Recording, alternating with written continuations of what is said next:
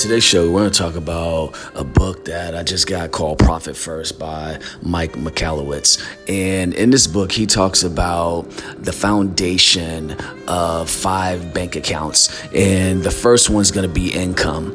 The number two is going to be profit. Number three is owner compensation. Number four is a tax account. And number five is uh, OPEX, um, which is, I believe he said, an op, uh, operation uh, expense account. And then he says you want to add like two additional accounts to that that's from a separate bank and that's going to be a number one profit hold account uh, and then number two a tax hold account